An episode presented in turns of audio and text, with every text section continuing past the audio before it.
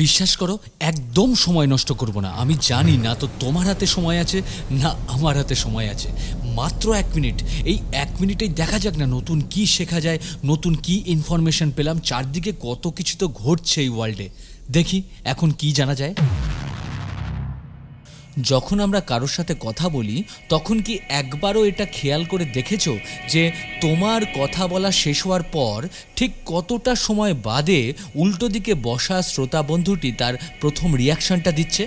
হ্যাঁ এখানেও কিন্তু একটা গবেষণা আছে। Stephen Levinson. Max Planck Institute for সাইকোলিঙ্গুইস্টিকের একজন অভিজ্ঞ বিশেষজ্ঞ। তিনি বলেছেন যে জেনারেলি আমাদের নর্মাল কনভারসেশনের ক্ষেত্রে যখন একজন বক্তা তার কথা শেষ করেন অন্যদিকে বসা আরেকজন শ্রোতা তার নিজের রেসপন্স দেওয়ার মাঝখানে যে সময়টুকু নেন, তা মিনিমাম দুশো মিলি সেকেন্ডের আশপাশে। কম বেশি দশ মিলি সেকেন্ড হতে পারে, কিন্তু রেঞ্জটা হলো দুশো মিলি সেকেন্ডের আশপাশে। এবং এটা পৃথিবীর যে কোনো ভাষাতেই ইভেন সাইন ল্যাঙ্গুয়েজের ক্ষেত্রেও একই রকমভাবে নির্ধারিত রয়েছে।